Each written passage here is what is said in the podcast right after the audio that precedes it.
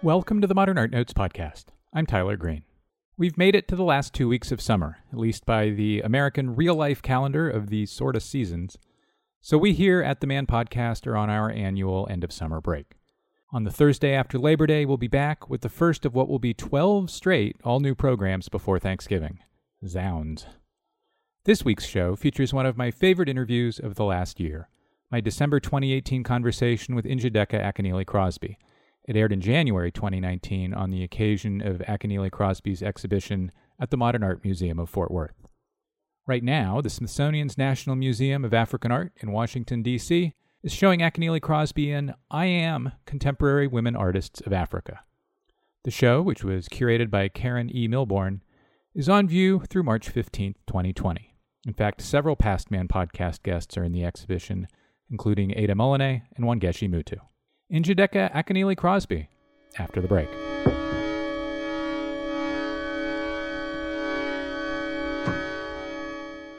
Peter Paul Rubens is recognized as one of the most celebrated painters of all time, but his international acclaim was far from an assured outcome. Witness his rise to the highest ranks of European painters in Early Rubens, on view now at San Francisco's Legion of Honor Museum. Focusing on what is arguably Rubens's most innovative period of production, from 1608 until about 1620, the exhibition showcases almost 50 works, including large scale paintings never before seen in the U.S. Don't miss your chance to see early Rubens at the Legion of Honor before it closes on September 8th. Visit legionofhonor.org for details. The Nasher Museum of Art at Duke University presents Art for a New Understanding Native Voices 1950s to Now, the first exhibition to chart the development of contemporary indigenous art in the United States and Canada. For generations, Native North American artists have exhibited work mostly outside of mainstream art institutions. Native Voices begins to remedy that division, presenting approximately 60 works of art in a wide variety of media by Native American artists from many nations and regions. The exhibition examines the practices and perspectives of the most influential Native artists and their important contributions to American art, thus reassessing the place of indigenous art within the art historical canon. On view August 29th through January 12, 2020, at the Nasher Museum of Art at Duke University in Durham, North Carolina. Visit nasher.duke.edu slash voices. Experience Theater Under the Stars at the Getty Villa this September. This year's outdoor production is The Heal, a bold new version of Sophocles' timeless tale, directed by Aaron Posner and co produced by Maryland's Roundhouse Theater. Posner creates an irreverent, spiritual, musical exploration about the wounds we carry, the ones we cause, and the redeeming power of human connection. Performances begin September 5th and run through September 28th. Learn more and get tickets at getty.edu slash 360. The Hammer Museum in Los Angeles presents Sarah Lucas Au Naturel, the first American survey of one of the UK's most influential artists. Featuring some of Lucas's most important projects alongside new sculptural works created for the exhibition, Au Naturel offers a rare chance to see more than 130 works in photography, collage, sculpture, and installation that have never been shown together in the United States. Sarah Lucas Au Naturel is on view June 9th through September 1st at the Hammer. Details at hammer.ucla.edu. Hammer Museum. Free for good. Experience Sheila Hicks Seize Weave Space on view at the Nasher Sculpture Center through August 18th. This site specific fiber installation of the American born, Paris based artist transforms the Nasher Sculpture Center and galleries with her use of supple and pliable materials. With a career spanning more than six decades, Hicks continues to push perceptions of art beyond traditional associations and uses fiber to create sculptures and objects that give material form to color. Learn more at NasherSculptureCenter.org.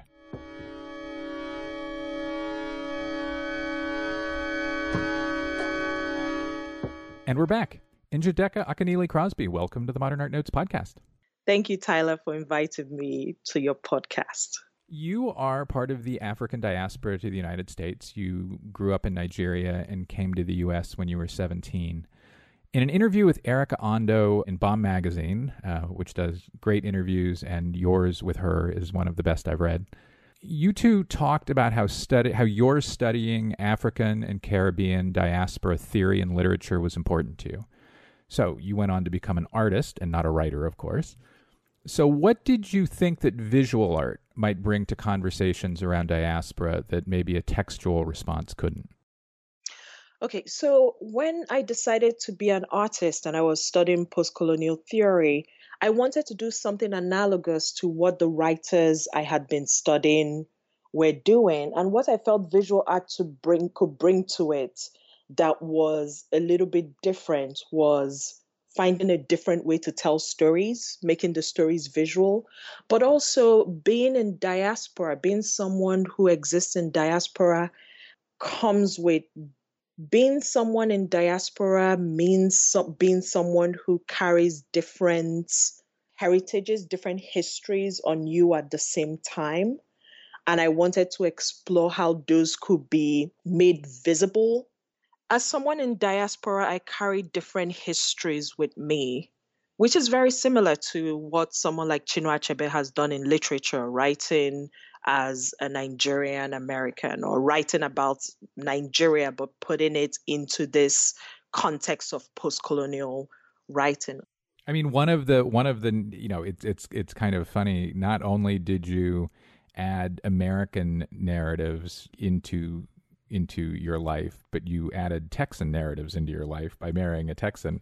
And Texas to Americans is like a whole nother country. yes, I think all what it is is like as a, Nigerian living in the United States, I carry multiple histories with me. The, the the my history that has to do with having spent my formative years in Nigeria, and the history that has to do with having lived in the United States for about 16 years at this point. So when I decided to do art, I wanted to see if I could take.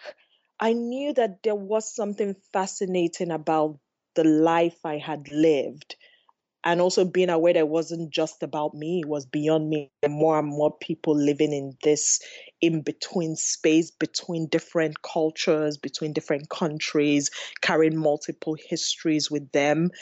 And I, I was at a point where I felt like people are delving into this in literature and post a lot of literature coming out of formerly colonized spaces but I wasn't seeing as many people doing it in art. So wanting to tackle that. And then that set up a big challenge for me. If you want to tackle this, how do you do it visually? So it's its own new and exciting thing, but it's also in conversation with what's happening on the literature side of things. So that was the first um, big challenge for me. But another thing where I felt um, the the visual arts was exciting was my training at that point had all been in the United States, my painting training. So it was like, how do I tackle this carrying different histories with me, but actually do it using a type of painting that I got when I lived in the United States, especially at the Pennsylvania Academy of the Fine Arts. So it really is a training that came down through to me through a European lineage and how do I take ownership of this thing that I only acquired or inherited while living the second half of my life in the United States. And so that was the beginning of my practice. It was how to put those two together. I mean, was there a light bulb moment where you kind of suddenly began to realize how to do it while you were at PAFA or later at Yale, or was it more gradual? It was more gradual. And so for, for me, the light bulb moment wasn't the light bulb moment didn't have to do with the formal aspects of the work I think the light bulb moment really was tied with the themes and the work.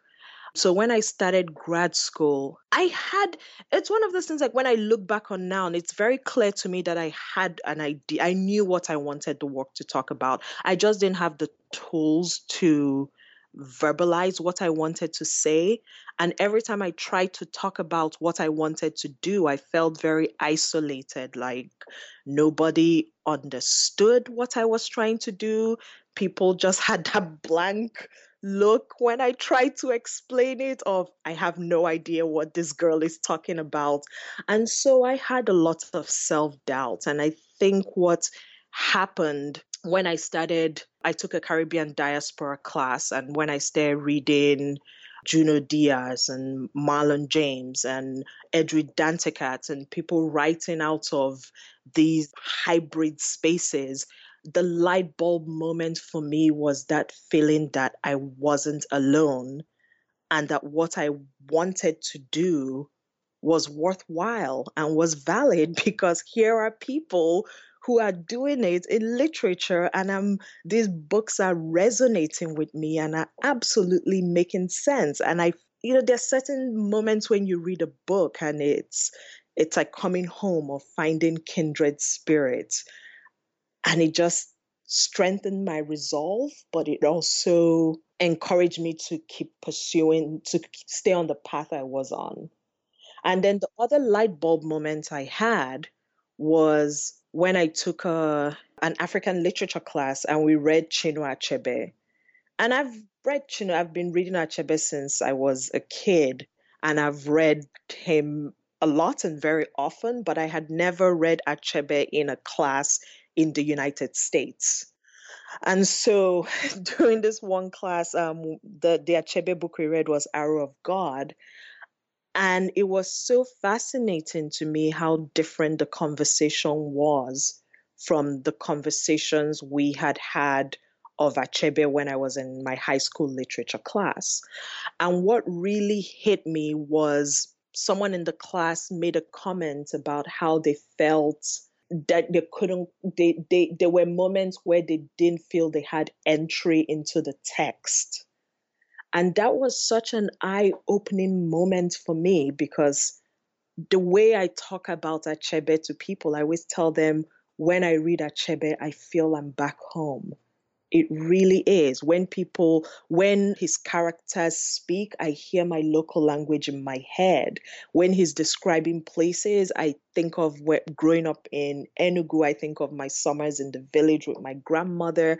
It's so familiar to me.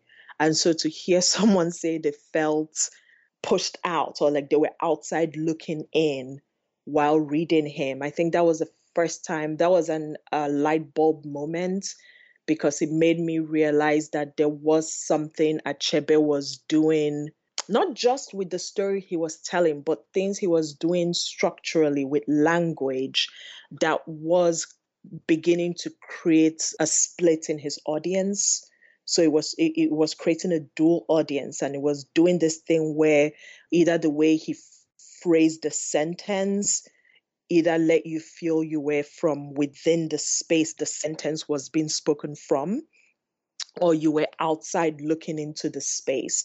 And so I think once that really clicked for me, I really started trying to break his work down more to figure out all the other strategies he was using I'm thinking like if I could figure those out, I could actually kind of like extrapolate from them, just like kind of lift it and you find a way to make an equivalent in my work because that was something I was interested in doing, having moments in my work where someone say who grew up in eastern nigeria will feel centered in the work.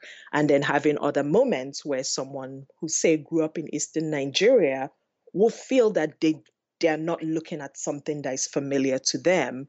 And in that area, someone else, say someone who lived in Philadelphia, will feel centered in the work. So constantly shifting who is or isn't prioritized at each point in uh, in a painting. No, it makes perfect sense because I have, as you're saying all that, on my screen your 2017 painting Dwell Aso Ebi, You'll have to please excuse my horrible Igbo accent. The the second two thirds of the title translates in English to cozy days. Oh. Right? Really? That's what Google says. Oh no, because it's not Igbo, it's Yoruba, and that gets interesting. We might talk. We might get to that later. Ah, we sure might. Because a lot of what you just described in in the reading you enjoyed doing, and then even more enjoyed redoing, I think is is in this painting that's it, it's in Fort Worth at the moment. One of the things that you do in a lot of work that's really prominent in this painting is your use of framed pictures. Pictures that you frame and place in the painting and have looking out at the viewer.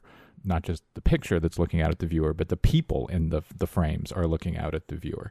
Is that a, a good example of of something you've taken or a device you've taken or a way you've translated literature in in your work?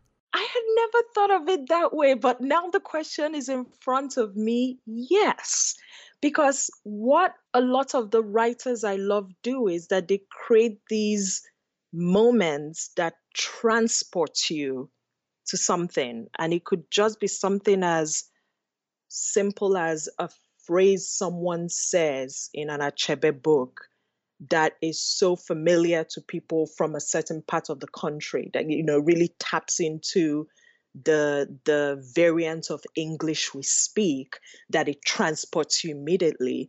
And so one of the words I have floating in my head in my studio is portals, which was ended up being the title for my solo show at Victoria Miro Gallery, but just wanting these moments in my work that create portals between the viewer and certain places, the viewer and certain times, the viewers and certain cultures, and having those portals constantly shift. So I do think of the transferred pictures as kind of like mini portals, but the I also have these framed pictures within each work not all the time, but lots of times that I think of more directly as portals. And sometimes they're framed frame pictures, sometimes they're things like posters, album covers, portrait cloth, labels on an on an item on a table, television screens. Lots of television screens. yeah, and so that that's what those do. And I'm looking at an image of the Dwell Aso Ebi and the two framed pictures in it. Well, there's the the portals of my mother's portrait fabric, but then there is a photograph of my parents, and right below it to the right is a photograph of my husband, me with my husband. And that's one of those things I feel is such a thinking of the picture of my parents is such a time, there's a specificity of time to that. Where when I was younger, so probably from when I, my earliest memory, so what, four or five years till when I was a teenager, that was the thing to do as a couple in terms of fashion, at least in Eastern Nigeria, was to buy the same fabric and the the husband makes an outfit the wife makes an outfit. So when you go to church or when you go to a wedding or party or any kind of celebration you match each other. And people call it to match. So they'll say oh they're wearing to match. And so my parents did it a fair amount. So that's a, a, a painting of my parents wearing their yellow with gold to match sunday best the the subtitle for the piece, Aso Ebi, is a Yoruba word that directly translates to family cloth. So Aso Ebi is what you do when you take the same fabric and have members of a family or a close group of friends make outfits using the same fabric. So having the title as Aso Ebi and thinking of my parents in Aso Ebi and the picture of me with my husband on the floor, we're wearing an that actually comes came from my my sister's mother-in-law who is Ivorian. So thinking of that, but also how the portrait fabric of my mom at this point is a, seems like a family cloth to me, even though it was made for her political campaign. So there are all these tie-ins to cloth and family that made the title relevant. So for me, that has like a, a specificity of time, a specificity of maybe to some extent, maybe even like socioeconomic class. We'll have an image of Dwell on manpodcast.com. I got one or two other things about this painting I want to talk about. But one of the things that I can't stop noticing when I look at the painting is the way you use shadows. So there's a, a, a figure on the left hand side of the painting who has her hand on a table, and there's a, a, a mug and a teapot on the table, and the shadows for all of those things are exactly the same as the shadows in the portrait of your parents as if there's a single light source illuminating all of them, as if your parents are less hanging in a portrait on a wall than if they're being lit up by the light source from somewhere off to the left of the painting. How intentional is your matching up all those shadows? The the Dwell Aso Ebi was a piece that took me a long time to figure out the composition and the setting and how I wanted to situate the girl in the space so early on in the drawing, I had just the girl and I didn't know the the specifics or the exact details of what will happen around her, but there were a few things that were set in my mind. I knew that I wanted a big photograph in the space that was clearly a photograph, but also felt like the people could be existing in the room with the girl. And so a lot of it was trying to figure out how to plan the space to make that happen. Because the easiest way to do it would just have have it on the same plane as that of the paper, you know, straight, just have it straight, horizontal, vertical orientation. But I didn't want to do that. I wanted it to be a little bit of a tilted wall, but also not wanting it to be so tilted that the the the photo the painting on the wall or the photograph on the wall became so compressed that they didn't exist in the same space as the girl and so and so now it doesn't even sound like such a complex problem but there were other limitations. Like i knew i wanted that dark shape behind her so that couldn't be the wall.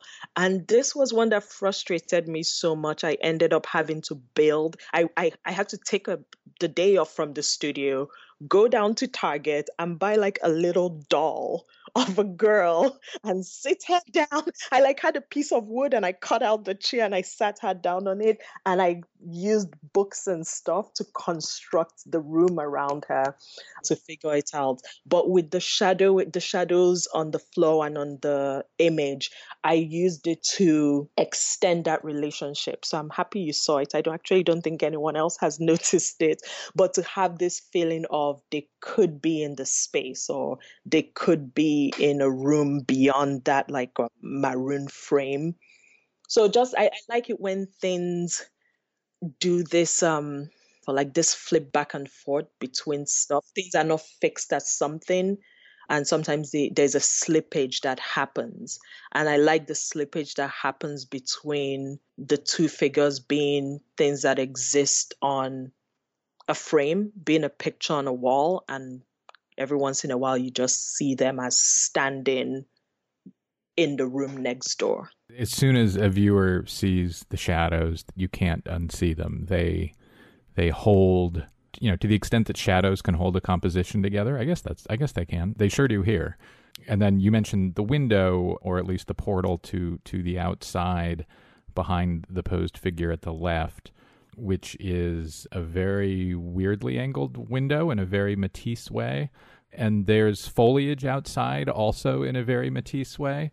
Am I right in guessing that when it comes to windows to the outdoors and foliage? Yes.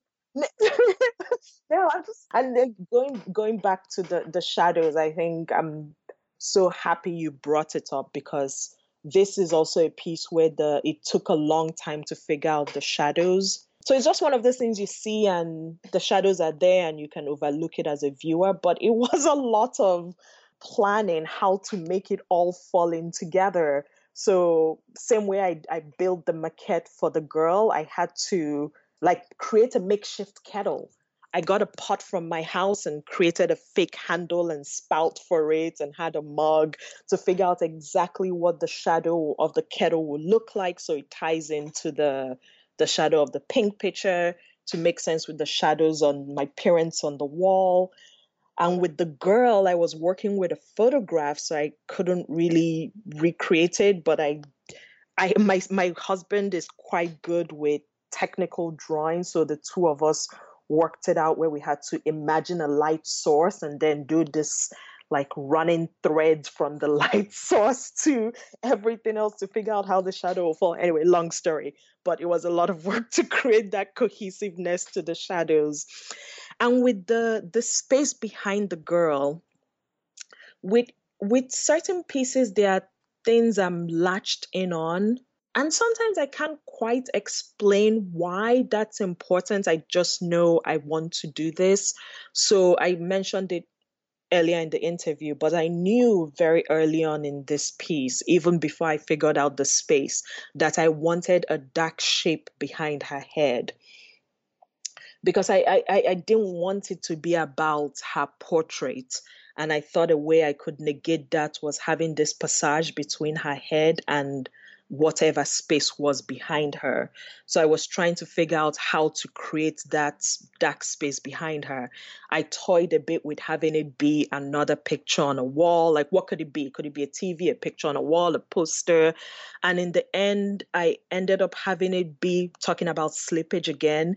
This thing that is a door or a window, but in some cases, especially when you look at the maroon edge, it actually flips into a wall. But in my head, it it's a I'll just tell you now, it's a door.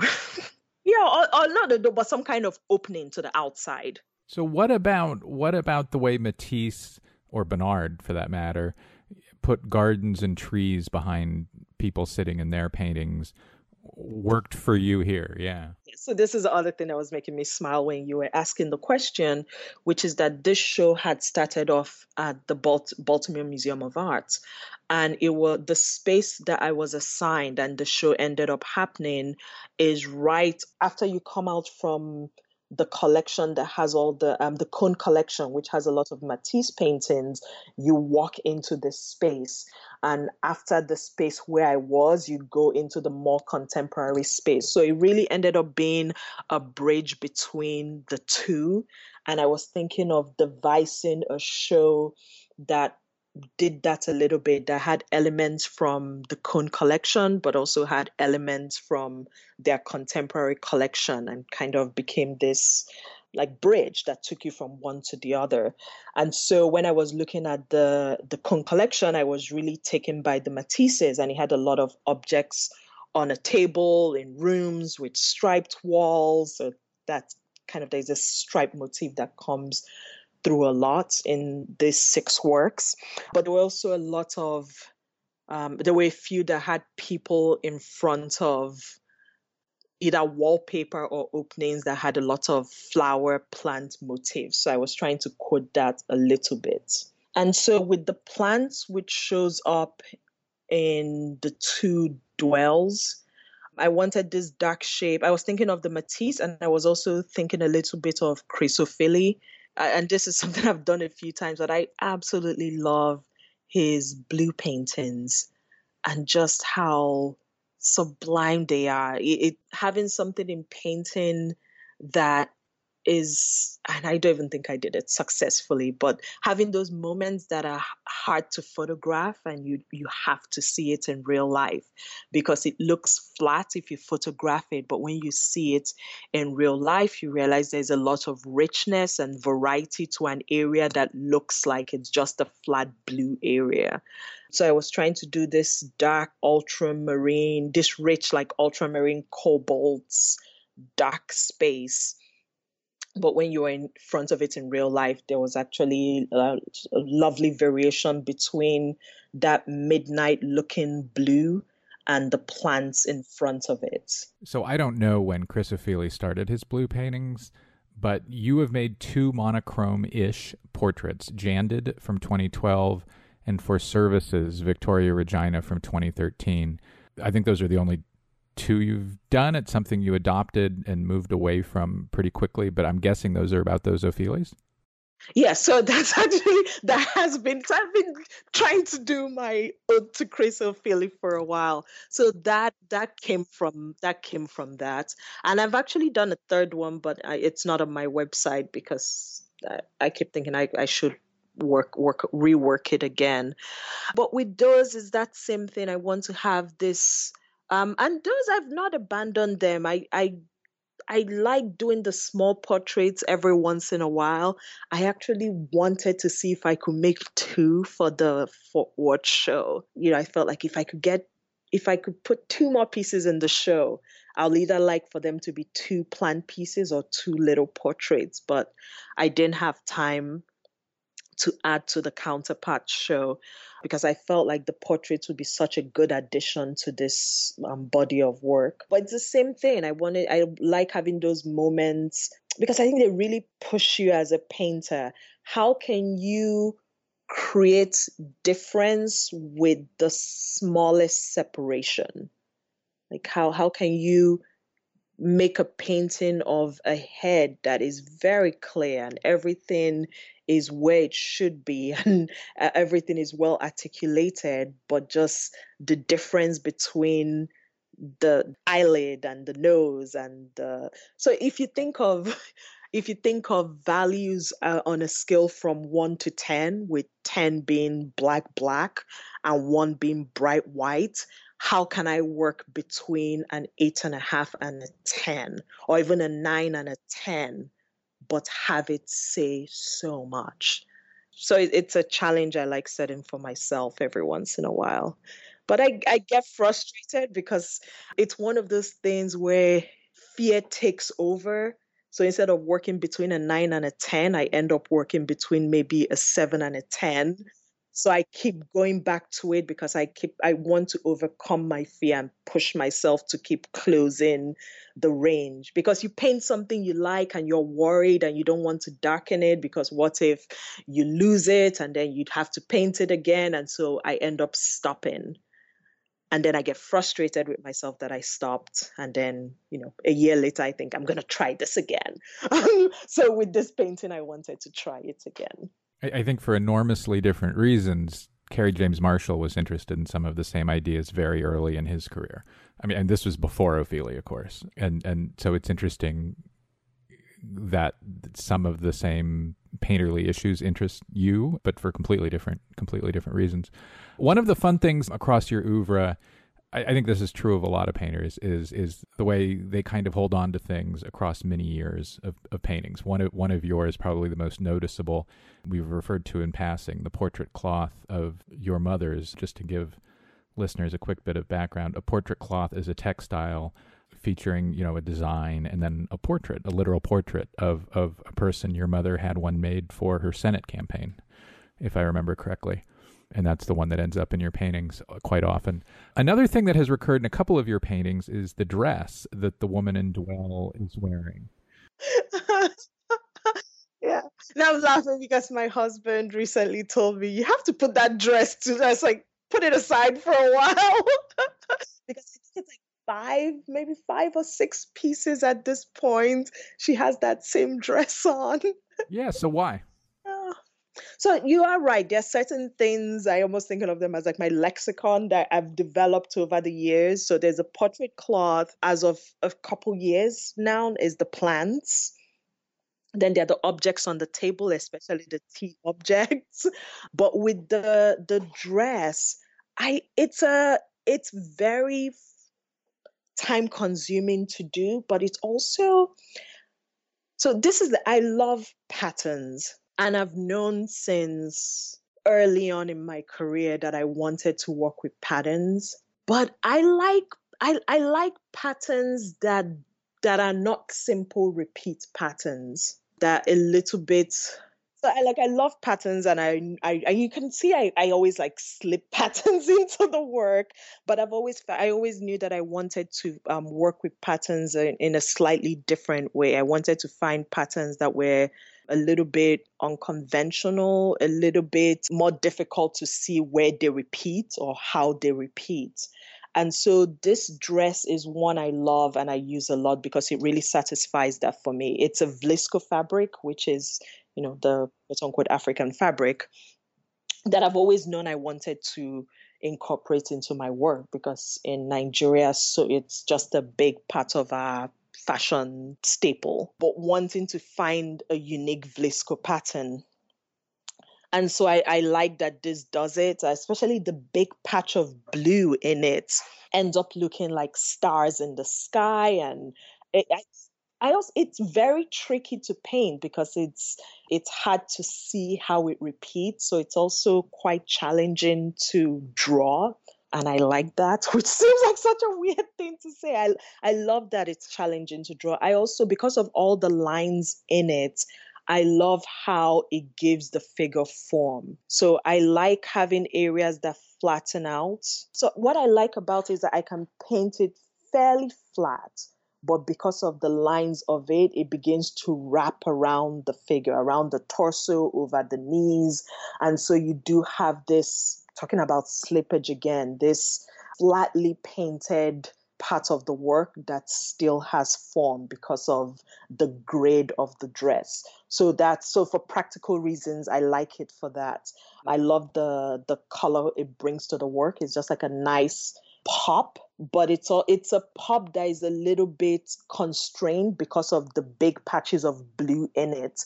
So the parts that are yellow, it's a for those who can see this as I'm talking, it's a predominantly yellow and blue dress, but there are big blue patches in it. So you do see the yellow, but the yellow is almost like a river that meanders through the dress and creates really nice abstract shapes to the body. So I like the way it breaks down the body when the figure has it on. And in terms of the story behind it, I love using this dress because it's it's from a a Nigerian designer, Tiffany Amber, who is very successful. Her clothes are quite expensive. So, going again to audience and uh, specificity and what people can pick up, if you're someone who is up on Nigerian fashion and you recognize this as a Tiffany Amber dress, then that is that says something different to you than that, that brings something different to the narrative if, if you understand who Tiffany Amber is and who who gets to wear Tiffany Amber. And in an art world context, it's tempting to read it as a reference to Yinka Shonibare, who's a British Nigerian artist. I presume that's intentional it's intentional. So when I talked earlier of about being earlier on about being interested in Vlisco, for me a big part of the connection is one, it's such a big part of your fashion mind or fashion life if you grew up in Nigeria because you know my mom wore Vlisco almost every day the last 15 years of her life. But also thinking of the connection to Yinka Shonibare, who's done incredible work that really is centered on Vlisco and the history and what it means for people coming from various African countries. So it really is tying those two things to me. And that's why I always wanted to work with Vlisco, but feeling like Yinka Shonibare has, you know, it's like he said so much about this. How can I say more in a new way? Or how can I find a different way to talk about Vlisco and what it means to me? We've gotten this far without my asking you about your use of Xerox transfer, which, in addition to acrylic, makes up the surface of, of many of your works. First, real quick, what is Xerox transfer? So, the Xerox transfers is a technique I had learned in a printmaking class at the Pennsylvania Academy of the Fine Arts. I learned it maybe four years before I even knew I ever wanted to incorporate it into my work. So I print out I print out pictures on an eight and a half by eleven piece of paper, and the pictures are quite small, like postcard size, give or take a few centimeters. And I put those face down on my paper, on my artwork, and I use acetone to transfer it. So what it is is that the printer I use uses pigment, dry pigment, but the dry pigment is adhered to the paper using some kind of plastic solution. Acetone melts plastic, which is what we use to take off nail polish, which is acrylic. So if I make a print or if I print out a photo, if I print out an image and I put that print face down on my work paper, and if I rub acetone behind that printout, the acetone dissolves the plastic holding the pigment together.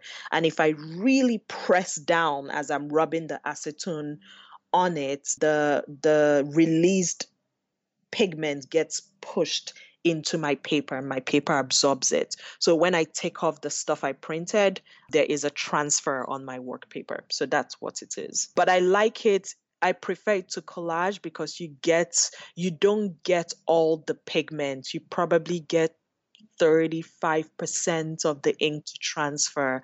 So there is an abraded quality to it.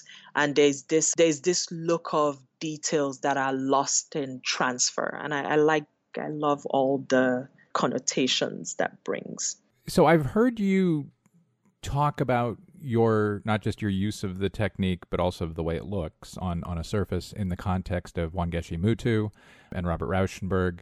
Has Romare Bearden also been of interest? He has been of interest, but not with the surface. I think when I look at Romare, what he's really done for me and the inf- influence he's had on me is he's someone that I, I, I love the way he takes a lot of he's able to make these compositions that seem like they have a lot of visual noise, but he holds it together and it doesn't break down.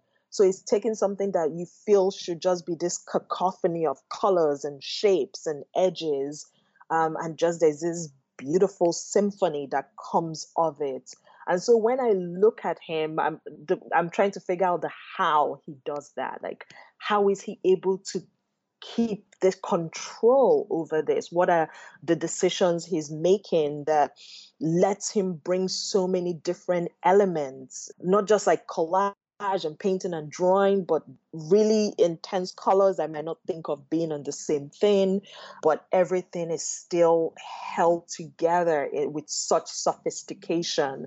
And so when I find myself struggling with that, when I feel the work is just breaking down into too much noise and things are not coherent or just things that don't have a, a, a good overarching structure to it, I look at Romare too.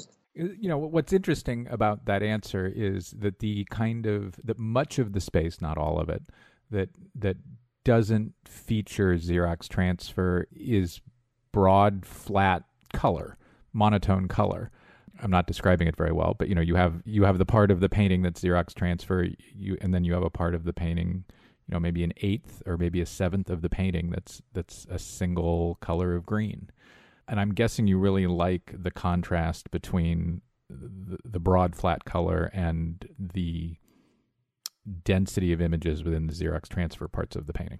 Yes. So there are different, there are a, a number of pairs of words that I constantly have playing in my head when I make pieces because I keep thinking I like dualities and playing up with that. And one of the things I keep thinking of, so one of them is inside outside. So we talked of how I sometimes have these portals that lead to the outside world or bring architectural elements of an outside space like screen walls into an interior space. But a big one I keep thinking of is quiet and noise. So I do think of the the transfers as visual noise because if you get a chance to look at the work, it's a lot of vibration where the transfers are. It's a lot of information and colors and just like a, a visual vibration. And I feel like a, a good way, and Romare does this, a good way to balance that or counter it is to have areas that are very quiet and the flat color areas help me do that. So that's one thing they do. But I also love how having those flat areas allows me to quote different ways or like different types of painting or different ways of image making. Where in, in the flat areas, they make me think of mechanical production because lots of times I tape them off and use rollers to paint it. So it makes me think of things like silk screen printing, a pop vernacular. Sometimes when it's more geometric, I, I think of geometric abstraction. So having moments that allow me quote painting styles that I might not necessarily be working from. We've talked about the plants in your paintings a couple times without kind of directly talking about them. There, there's that one in the background of, of one of the Dwell paintings, and there's a 2016 painting called Grandmother's Parlor that might be a, a fun way of talking about some plants.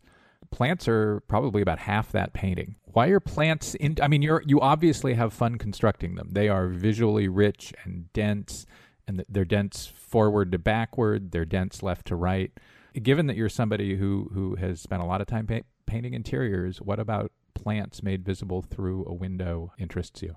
So with the plants, I, I only got interested in plants when I moved to Los Angeles. The nice thing about I've been that person who I've killed every plant I've had, including cactus. I just people say you can't kill this, and then I show them how easy it is to do that. But then when we got to LA, I got a, a, like a house plant first time in my life, and just we we talked about this a little bit before we started recording. But plant gardens and planting seem like a big part of Los Angeles culture. Just I've been so taken by the variety in plants I've seen. I mean, sometimes I'm driving I feel like I should stop the car and go ask someone what the plants in their garden is. There are plants I've seen here and that I've never seen in my life ever. Like, but they're like really weird desert plants that are absolutely stunning and drought tolerant. So I've just had this new fascination with plants.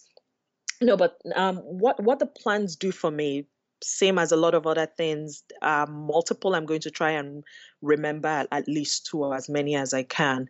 The first is that sometimes I worry that my work just there's so much planning that goes into it that I worry that it, it, it can get quite rigid or very linear and I, I, I, I keep trying to find ways to break that a little bit, and the plans do that for me because they they are very complex and they move in odd ways and they break the space in ways that are different from how I tend to break space not by nature. My nature is very angles and straight lines. Um, so it just lets me step out of my comfort zone, um, number one. But in terms of the themes of the work. I've loved working with plants because what I've realized is that there's so much specificity to plants, and I keep I keep coming back to specificity. How a, a plant like a cassava for me, when I see a cassava plant, it doesn't just make me think of home like Nigeria. It makes me think even more specific. It makes me think of Eastern Nigeria and even more specifically to the rural parts of Eastern Nigeria because that's where you find cassava. And I keep thinking when I was young, I always we used to drive from Enugu, where I was born and grew up, to Agulu, my paternal village, some weekends and during big holidays. And it was about a one and a half, two hour journey. And I always knew we were close to the village once I started seeing cassava farms because the root of cassava is a big part of the village um, dietary staple. Um, so thinking of plants that way, like what does it mean to see a plant like a cassava outside a window in Los Angeles? This who I've I've never seen this plants outside Nigeria, even outside the village. So, what's the specificity of what are plants that have specificity and what are plants that don't have specificity because they they they they've become naturalized in so many places. But also thinking of how plants were such a are such a good way to map global movements and how people have moved around the globe because when people move, they tend to move with their plants and animals. And so I've really been trying to enjoy doing the research part of what are plants that are come from Nigeria but haven't left the country, and what are plants that have um, migrated to other places? What are the plants I've seen early, and what are their origins?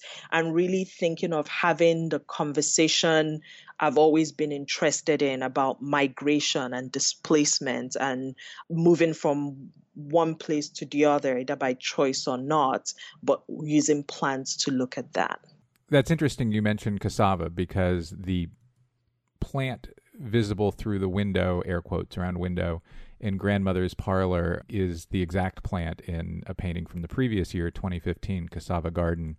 And one of the things you do in that plant or in those plants is there's a figure of a man wearing sunglasses who is, and I know this isn't what you're doing, I'm just trying to describe what it looks like visually, you know, as if the man is superimposed on one of the leaves of the plant. Who is he and why does he surface in both artworks? Oh, yeah, I've put him in a few works because I like that picture.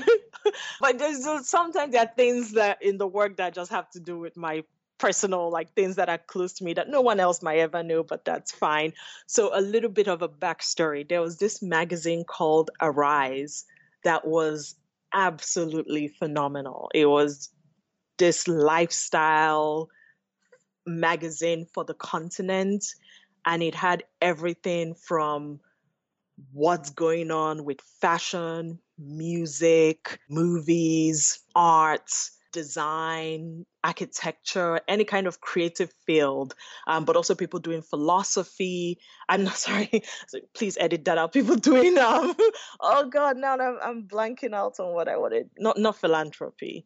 Um, it's fine, I can't remember. But just like all the interesting things happening on the continent were covered in this magazine called Arise. And so that photograph is from one of the Arise issues that I have, but sadly it went out of business some years ago. But there's this one issue where someone had gone to the beach in Ghana, in Accra, and took pictures of just normal people out on the beach on a Sunday.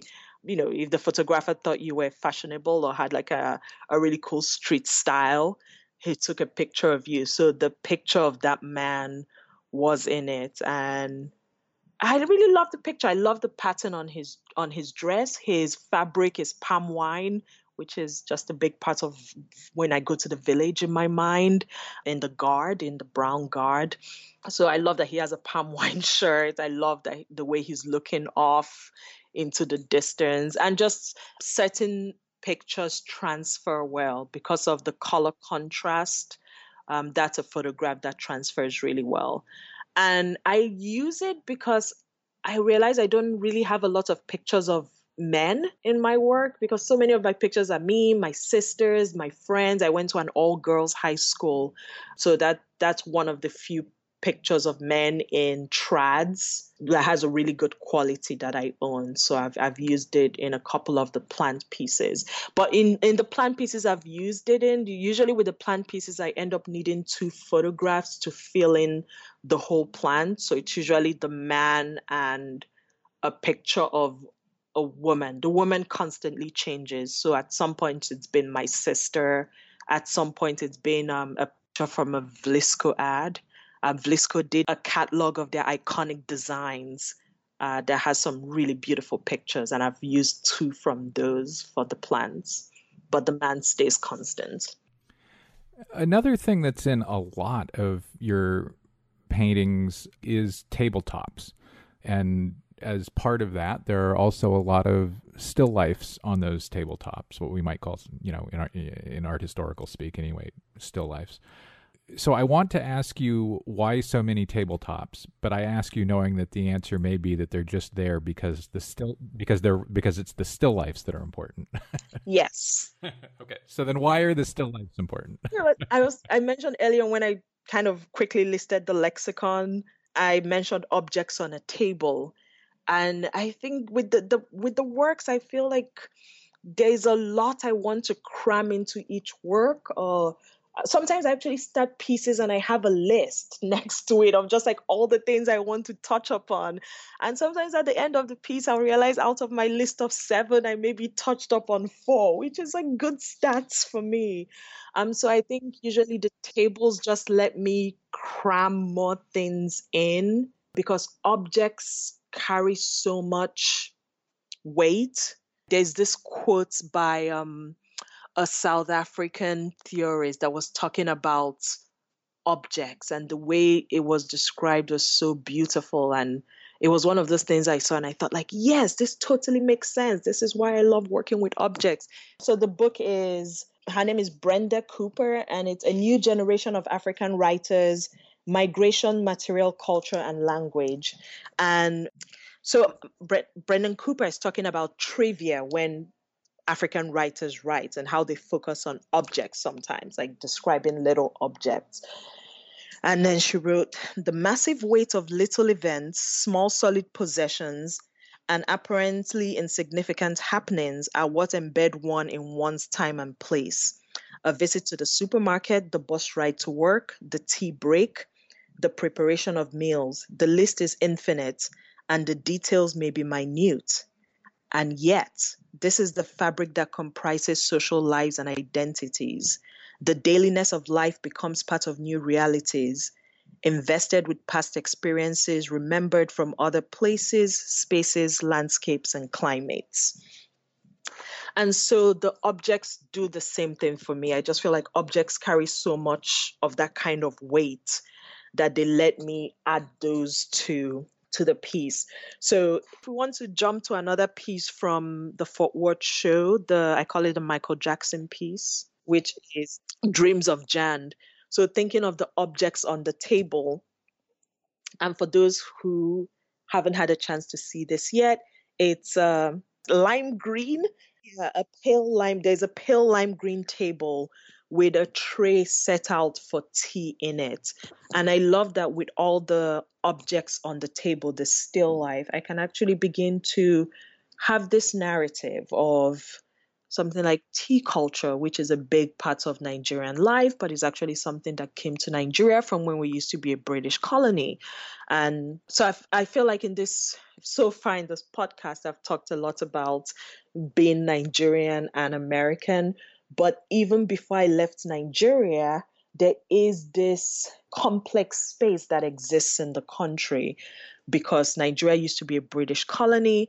And even though we've been independent since 1960, so long before I was born, but there, you can look around and see that there and see things around you that are vestiges of when we used to be a British colony. But what fascinates me is how those things did not stay stagnant. They actually morphed and changed with time to the point that they've become unique. So if you want to tie this back to what I was saying about Achebe, it's almost like at this point we have our own variant of tea. And I love speaking to that with the objects on the table. So you have this tray is set out for tea that most people can recognize as tea, I hope.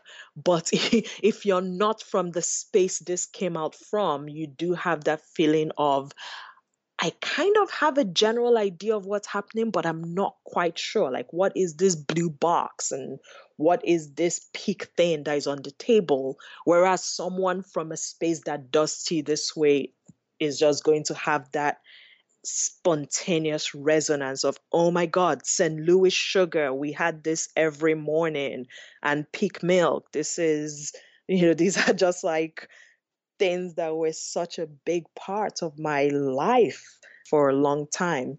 So having the the plate on the table that is british porcelain so just speaking to our history with britain again there's a mug on the table that has an image of Cardinal Arinze, who is a family friend of ours, but also thinking of the influence of religion, not especially in Eastern Nigeria where I grew up. A, a, lot of people of my parents' generation were educated in missionary schools. That's how that's how English and a lot of British culture came to Eastern Nigeria was through missionaries, and how that has really become interwoven into the fabric of that part of the country. And looking at the the doll on the table, there's a little plastic blue and white doll that speaks to post-colonial commerce. And so the objects on the table let me do that. If if you look at Dwell Me We, I have a, a La Monaca cup, cup of coffee on the table. Uh, in Nigeria, we don't really drink coffee, and La Monaca, in my mind, is such an LA thing. So that's an object I felt putting it on the table placed the work not just in the United States, but in Los Angeles for me. So those are what objects on the table let me do. They just kind of like expand the places where I can put more information and create more openings to things. Two more things.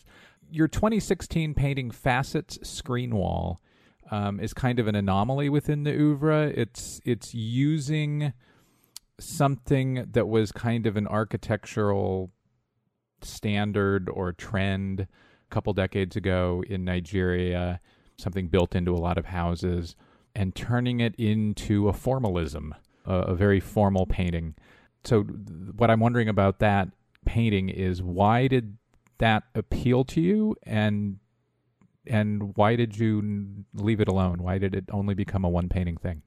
Every once in a while, I I, I have uh, like this idea that wouldn't let go, and you know, it, it's not quite clear or solid. With painting, sometimes you just have a vague idea and you just have to try it, and it might take second or third or fourth time for you to really grasp where this is going or what it wants to be.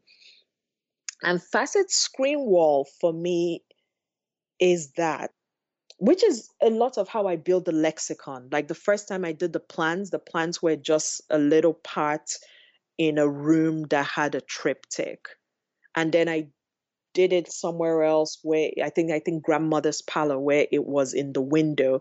When I, something like that happens a few times, I feel if I'm interested in this image or in the iconography of plants, I should just explore that and see how I can expand on it. And then once I feel I've expanded on it, I can incorporate it back into a more complex space. Same with the objects on the table. The first time I did the objects on the table, it was um, it was a party. It was a, a an uh, a work that was the work was I think five Umezebi Street it, or seven Umezebi Street.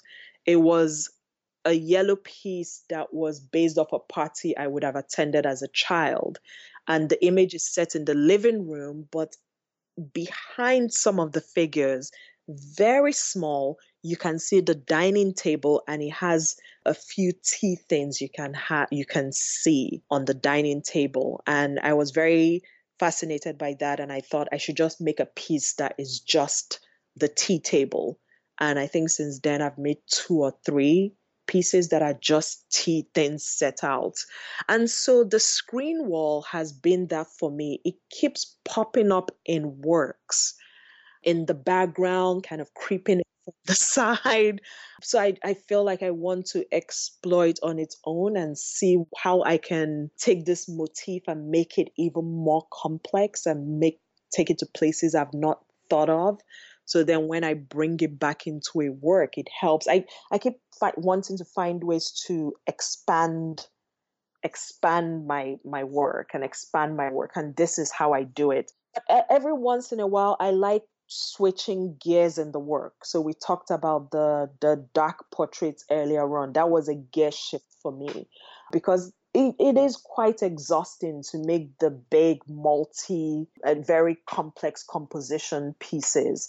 And so sometimes I think instead of trying to make this work that says A, B, C, D, E, can I make a smaller piece that just talks about C? And C or like D and see what I can do with it. Um, so that was what I did with facets. Can I make something that is quiet and hits a different note from everything else I've done? It still tackles the same themes, but it's a more quiet version, just so there's range to what I'm doing. So I was thinking of making a piece that is just a screen wall and that screen wall actually comes from another piece I had done. It's a diptych called Garden Thriving. And I really loved the shape of the screen wall in there. So I was thinking of making this very simplified piece that had this screen wall but had an image behind the screen wall that went at a different angle that was a family portrait but what i ended up liking about that piece is i liked this there's like a flip between things that are flat and then they flip back into space. And I loved how the face of the screen wall and the you know there's a photograph you can see behind the screen wall that shows you that there is a wall behind it that goes at a different angle. So i love that flip from a flat wall to like a wall going into the work. And there's something you know there's something about that that i keep thinking i want to come back to this. There's something here that sparked my interest and i don't think i've taken it to where it can be so that's what that was for me. It's like the the beginning of not a new idea but the beginning of a new way of exploring the space within the screen walls. Finally, you know, you, you said a moment ago that Facets screen wall, you know, you referred to it as kind of a small experiment, but it's five by four and a half feet, and and you work at very large scale. I mean, you know, not not to kid, not to tease, but you know, for you, twenty square feet is is modest. Not not not that you should have to apologize for working at scale, but something about scale obviously appeals to you, and so the question is what. So one, it lets me pack a lot into the work. and I was telling you, my problem is like scaling down. I'm trying to put everything in the work, and I constantly have to remind myself, like, think of things as a book. And each painting might just be a chapter or a few pages. You don't have to put the whole book in one and then that way lets me let go of things and feel like okay if i didn't touch up on some x in this i could come back to it in the next piece so that's number one but also what the big pieces let me do is it has to do with the the relationship I want between the viewer and the work. I am very happy when people see the work in real life. There's so much that is lost when you see it on a screen on a small scale because the way I plan it and design it and really make every decision has to do with your relationship with the work as you stand in front of it and it expands beyond your you know like kind of expanding into your peripheral vision. And so what the large scale lets me do is that i i i want to make this works that are you know, depicting this in between space in multiple ways, like in between Nigeria and here, in between past and present, in between noise and quiet, in between inside and outside, and all these other things, text and non text and instead i want to create the, the pieces in such a way that when the viewer is in front of it they actually become active in in making everything activated. And as you're moving you're actually being made to make these jumps that i'm imp- interested in. You're making jumps in place, you're making jumps in time, you're making jumps in culture, you're making jumps in socioeconomic class, you're making jumps in languages of image making, you're making jumps in languages of painting. So I love that when you're, you know, like right now, and I'm looking at a, a photograph of home as you see me. So I love that you can say start in the middle and you're looking at a collaged fabric from when my mom ran for senator in eastern Nigeria. And of course, portrait fabrics have a really rich history that I can talk about in a second. But just the texture of fabric compared to paint is very different. There's like a nice, soft velvet to it. And then if you move a little bit to the right, you run into this chopped up picture of the Sacred Heart of Jesus. And it's one of those things like it's chopped up enough that if you had that growing up, it's like, oh my God, every house in Eastern Nigeria had this picture. So it really takes you back to a, a, specific time and place in the country. And then you come down and you're looking at those crochet doilies that were in a house in the village. And then you come down a bit and you're looking at these painted velvet chairs that were from my dad's house in the village and then you move to the right a little bit and you're looking at these blue curtains that are actually based off of like a JC Penney or something like that catalog. So the, the curtain is based off of that at the bottom. The top is based the top of the curtain is based off of the uh, house we had in in Enugu in eastern Nigeria. But also the way the curtain is constructed is very it, it's it doesn't look like a real curtain. I just kind of took the the the scheme of how curtains work and then I painted it. So it's actually painted in a very mechanical way. It's almost like formulaic. Mid blue, like dark blue, mid blue, light blue, mid blue, dark blue, dark band, dark blue, mid blue, light blue. So it's very like like a computer. It's like a computer painted curtain. And then you move a little bit and you're looking at photographs from Nigeria from a certain like my, from my first Holy Communion in the mid 90s. And then you move up a little bit. This is now on top of the painting of the guy with the uniform.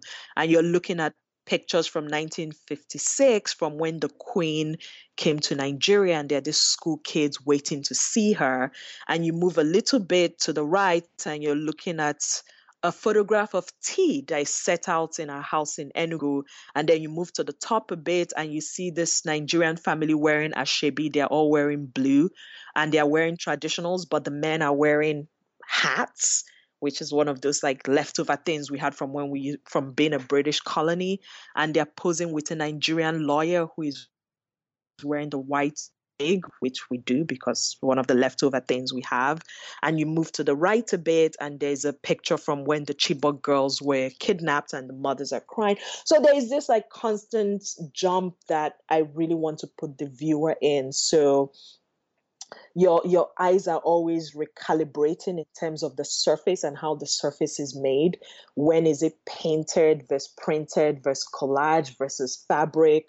But even when it's painted the way it is painted when is it rolled on versus like put on thickly with paint versus made with multiple really really thin layers of transparencies? So there's this constant readjustment that is happening optically and i think having a big work really lets me create this cinematic landscape for the viewer to travel through. That that painting is uh, seven feet by seven feet. Njideka Akunyili Crosby, thanks so much. Oh, thank you so much, Tyler. This has been fun. That's all for this week's show. The Modern Art Notes podcast is edited by Wilson Butterworth. Special thanks to Steve Roden, who created the sound for the program. The Modern Art Notes podcast is released under a Creative Commons license. Please visit Modern Art Notes for more information. Thanks for listening.